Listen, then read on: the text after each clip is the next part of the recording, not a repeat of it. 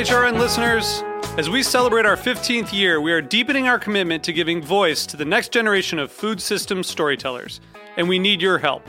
Our internship and fellowship programs help activate new possibilities for underrepresented and underestimated young people through experiential journalism, audio engineering, and production training. Through these unique programs, HRN helps food equity stewards build essential workforce readiness skills that expand their potential and foster economic mobility. Please consider supporting these critical programs. And with a minimum donation, you can be entered to win a dinner for two at an amazing restaurant in one of eight cities and tickets to a concert at a great venue in one of those cities.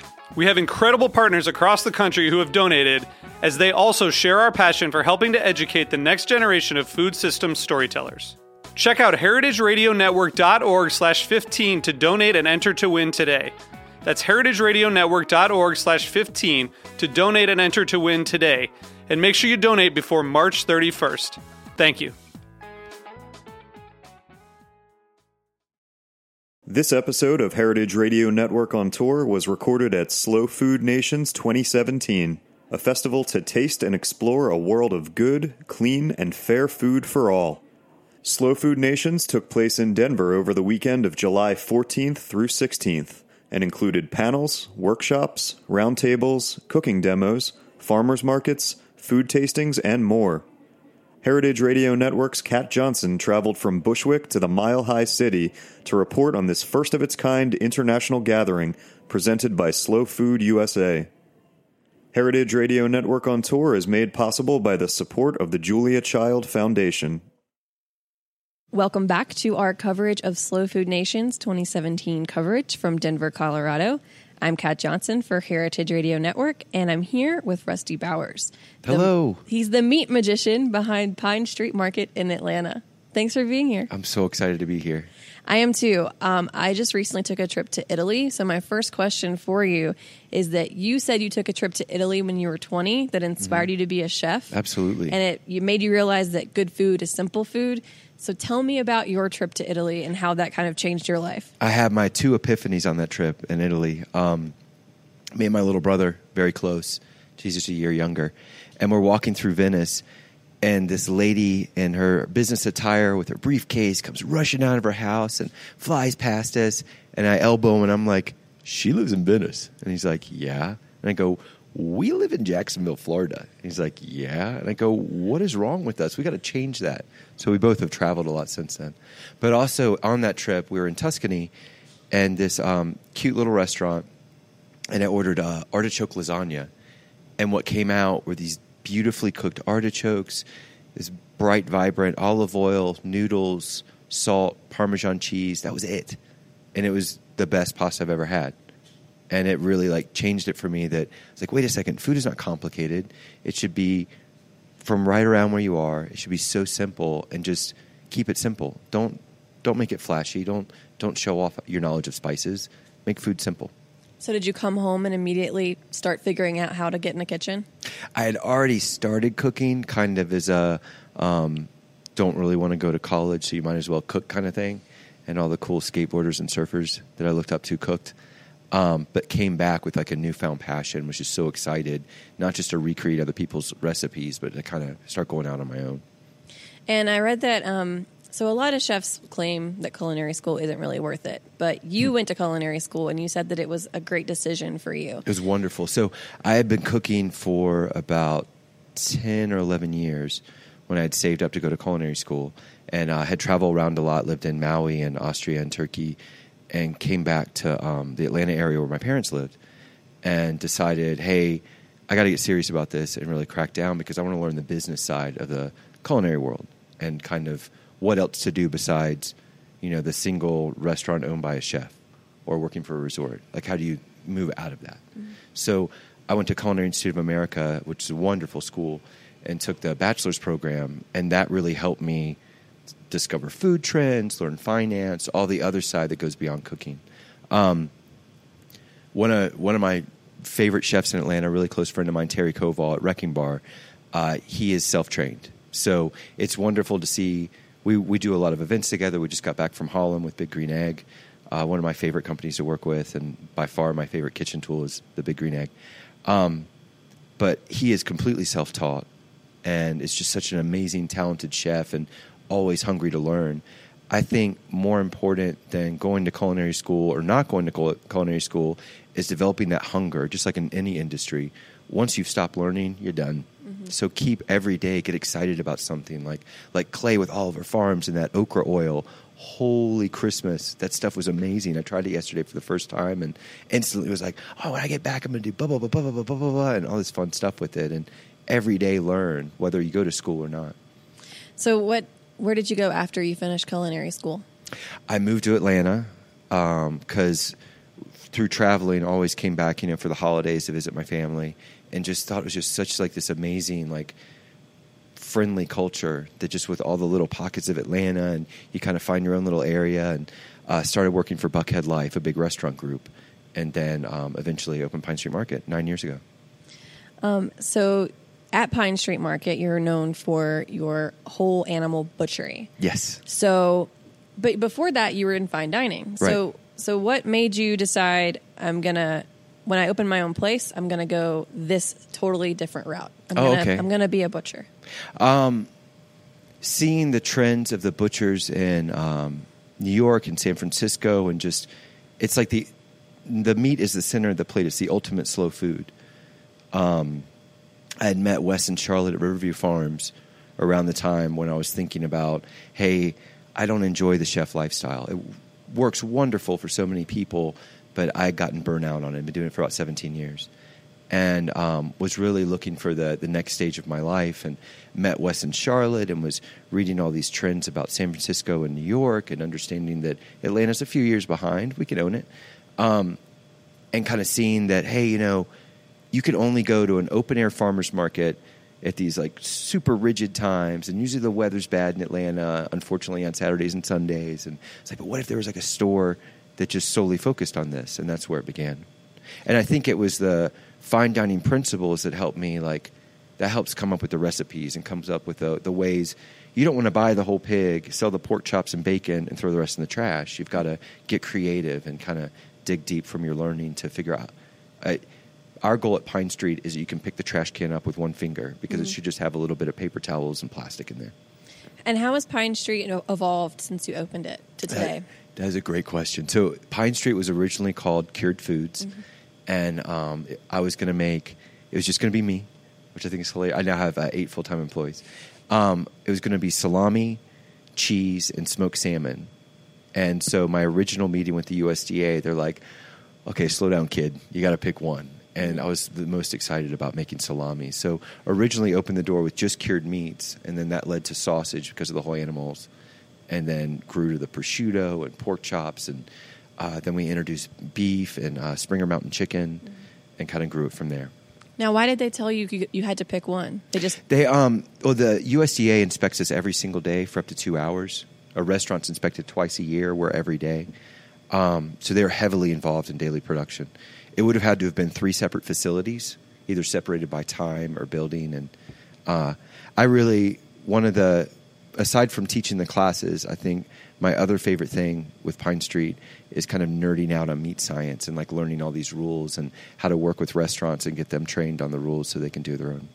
So that's my next question. A lot of chefs work with you to help to, to develop their um, charcuterie programs Yes. or just continue working on them and navigating all of these rules. Um, can you tell me who you worked with, how you helped them, and, Sure. and what you enjoy about that? I've worked with um, Fox Brothers Barbecue, uh, Wrecking Bar. Um, I've worked with uh, King of Pops on developing a um, defense program for their, their juices, for their popsicles, uh, and a few others. Um, but uh, I was the most excited about Wrecking Bar and Fox Brothers kind of their excitement on working with meat because meat should be fun and it shouldn't be this scary like i'm going to go hide it in the attic and hope no one ever sees it so kind of bringing it out and kind of uh, simplifying it and the understanding that it, it shouldn't be this complicated scary task And you are working with Riverview Farms, who you mentioned Yes. earlier. Um, you worked with them for a long time, um, but you now are going to be developing um, a farmer butcher retail operation called the Chop Shop. yes Tell me about what that's going to be like. So on Memorial Drive is this uh, busy up and coming area in Midtown Atlanta, and um, we bought the this building called Tire Kings. It was an old tire shop, and so we're in the process of converting that into um, a butcher shop to where it's chop shop. Kind of, it, it's an old gas station, so we wanted to be like when they steal the cars and break it down, because kind of what we do with the animals, and then sell off all the pieces. So um, have a lot of fun with you know the the ideas of playing around with that, and um, my girlfriend and I are going around to different restaurants in Atlanta, and I was shoot, sending her photos from Holland, and we're looking here and kind of coming up with design ideas, and uh, we're meeting with the architects and doing all the planning. We're hoping to open fall of this year. I just feel like every time I say it, it's a curse that it's going to be next spring. But uh, yeah, we're going to open as, as fast as we can. We're so excited, and I love w- working with Riverview Farms. And it'll just be retail, so people will It'll be able. just be retail. So we'll still continue um, at our USDA facility at Pine Street. We'll produce everything, and then um, at this retail store, it'll be a large retail store with um, big green eggs out on our patio. We'll do um, a lot with Springer Mountain Chicken, then the beef and uh, pork from Riverview Farms. They make amazing uh, grits and polenta. Of course, we'll have Clay with Oliver Farms. We'll have his oils there. Uh, Due South pickles. A lot of local people. love due south. Yeah. So why do you, why do you think this close relationship between farmer and butcher is important? Like, wh- why is why is having this joint operation going to be such a big deal for Atlanta?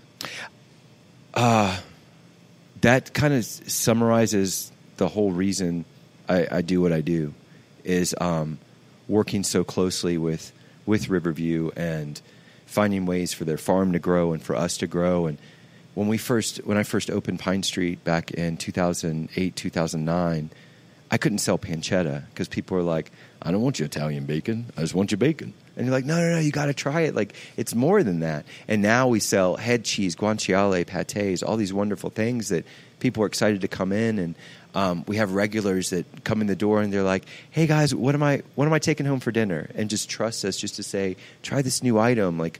Um, we did a, uh, our Springer Mountain chicken sausage with bacon and sage is at one of our new items, and uh, we do a chicken jerky. Uh, all these things people are coming in and trying, and uh, just having so much fun with. What do you think changed that for people to trust you? You just stuck around long enough, and Yes, and I think that um, if I'm honest, I probably started Pine Street a year or two too early, and then people then kind of started understanding. Okay, like um, we're real big with our employees when we hire them to say that uh, we're not a butcher shop; we're a lifestyle shop. So you're not coming to Pine Street Market for a piece of meat or a piece of chicken. You're coming to Pine Street Market to to believe in that lifestyle of know your butcher, know your farmer. You'll you'll see. Um, farmers popping in delivering eggs fresh out of the field or tomatoes that they just picked that morning. That that's what Pine Street Market is all about. and you just mentioned Know Your Butcher, Yes. which your website says it in big bold letters. Know Your Butcher. Why why is that important? That um, so that's the working title of the book proposal that I'm writing right now um, about making meat fun and accessible and exciting and not this scary thing that's going to wake you up in the middle of the night with stomach pains and kill you if you cook it yourself or this dried out shoe. Um, meat should be fun and knowing your butcher. It's it's like um, like like the Brady Bunch. And like they would go to Al the butcher, and he would be like, "Hey kids, try this pork chop." You know, it's just like when they'd come out from behind the counter, and you don't see that anymore. Like the that wonderful connection, and I mean, it goes further to like know your farmer and know your, you know, know everybody that you work with, know your your seafood provider, like know all these people, and develop that trust because. Um, I always see it as it's not only products that we've created, but it's products that you're going to take home and, and feed your loved ones. And it's that trust. And it's knowing us and we trust each other and we work together. Now, do you do cooking classes or other education Yes. for people? Yes. What, what do you like about that? Um, I, that's my favorite thing at Pine Street Market is the cooking classes, and we do a whole a- whole, whole hog class where um, we break down the whole hog.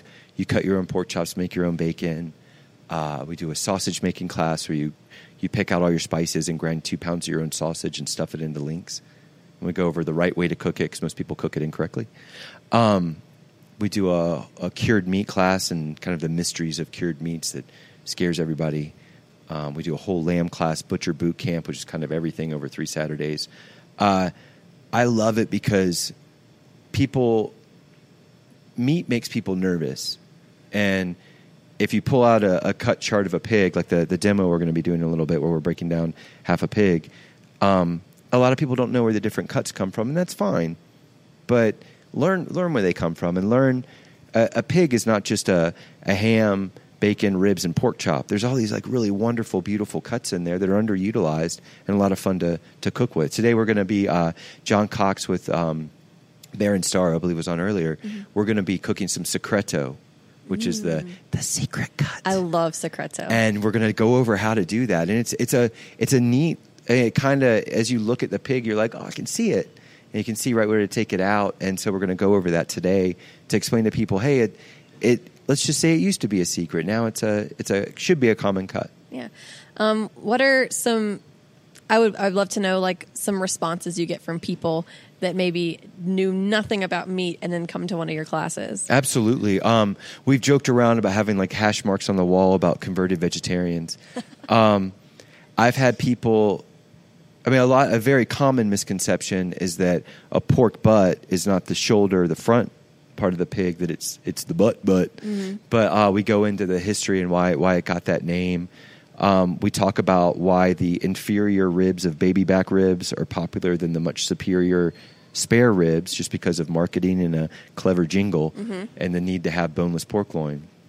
But the spare rib is so much more flavorful. And we cook some off and ahead of time. We don't make people wait, but cook them off and let everyone try them. Um, it I it's so in the class we fire up our big green egg and we do about eight different cuts where it's just salt and pepper and we grill them and you can try like oh you're right the pork loin is kind of dry we should brine it or or wow there's so much flavor in the shoulder and in the ham and it's just it's so much fun it's just neat to watch everyone's eyes light up That goes back to what you're saying about the simple food you had in Italy, where Right. it's just like you were just tasting the pure ingredient. Pine Street Market is not around so I can show you how much I love paprika. It's around to show you the heritage meat, the my, the whole philosophy behind slow food, and and uh, for you to bite into that Springer chicken or bite into that Riverview, uh, Riverview Farm pork or beef and just be like, oh my goodness, like I can taste the care and the the way it was raised, not Rusty's love of nutmeg. Yeah. Right. So I, I want to talk a little bit more about slow food. Um, how did you first get involved in slow food? I met uh, Julie Schaefer and um, her whole crew through the Peachtree Road Farmers Market in Atlanta, and um, it was it was funny to me because it it was something I was already excited about and passionate about with Wes and Charlotte Riverview, and we were already doing. And then I'm like, oh my goodness, like there's a whole network. And I came out here to Denver a few years back. I'm not good with time. It was like two or three years ago for the Slow Meat Conference, and um, came with Will Harris of uh, White Oak Pastures, and um, I love hearing him speak. Just his his word flow and tone of voice, but I also love his message. But I always had so much fun with the Slow Meat Conference and kind of uh, meeting different people from all over the country and internationally. It's made me really fall in love with slow food. And um, what what do, what is slow food doing in Atlanta at the moment? Um, are you involved in that chapter much? I am somewhat with uh, Steven Satterfield and then Peter, who runs Slow Food Atlanta. Um, different fundraisers, uh, working together with things like the Farmers Fund and the Giving Kitchen, and it's just such. That's what I truly love about Atlanta. That um, I kind of didn't realize, couldn't put my thumb on it before I moved there, but it's it's the brotherhood of everyone. Like. Uh, we share recipes, we share ideas, we help each other, you know, develop meat programs. We we help each other support farmers, and uh, I'm working with a farmer, um, Corey, with Natural Born Tillers, on Crop Mob, and we're doing these pop up things at farms to to help them. Like, gosh, a couple weeks ago, uh, move mulch and manure, which isn't exciting, but 20 people showed up from the community just to say thank you to the farmers and work for free. And we got uh, Thomas at the Hyatt Regency, uh, Grand Hyatt to come out and um, supply the food, and it was just a wonderful time. Well, that just shows you how much people are like hungry to to know more Right. about their food, which is Well, and- great. and it's I, it's the excitement of all these people coming together, like with Slow Food, the excitement of these professionals. It's it's contagious, Mm-hmm. and the customers see that and just get excited about it. That's awesome. And so, tell me what you're doing um, at the festival this weekend. Yes, so I've been uh, working with Big Green Egg and Springer Mountain Farms and Hinkle Knives, kind of the trifecta of awesome. Uh, yesterday, we on on the Big Green Egg, we um, smoked some Springer Mountain chicken sausage. Uh, we did a quick uh, Carolina slaw Um, and then John Cox with Baron Star, him and I did some of his uh, Wagyu beef brisket. And today, John and I will go up on the stage, actually, in, gosh, it looks like just a few minutes, and uh, break down a pig and come up with different cuts. And then he's going to have recipes for those cuts and kind of take the mystery out of like pointing at an animal and being like, what's it got inside? That's awesome. Yeah. Well, we're looking forward to checking that out this afternoon. Wonderful. Um, thank you so much for stopping by. Thank you. This And- has been a lot of fun. Yeah, and um, we'll probably see you in Atlanta this fall for Okay. Chef's Collab and Decatur Book Festival. All and all the other fun oh, stuff yeah. going on. Absolutely. Thank you so much. Thank you.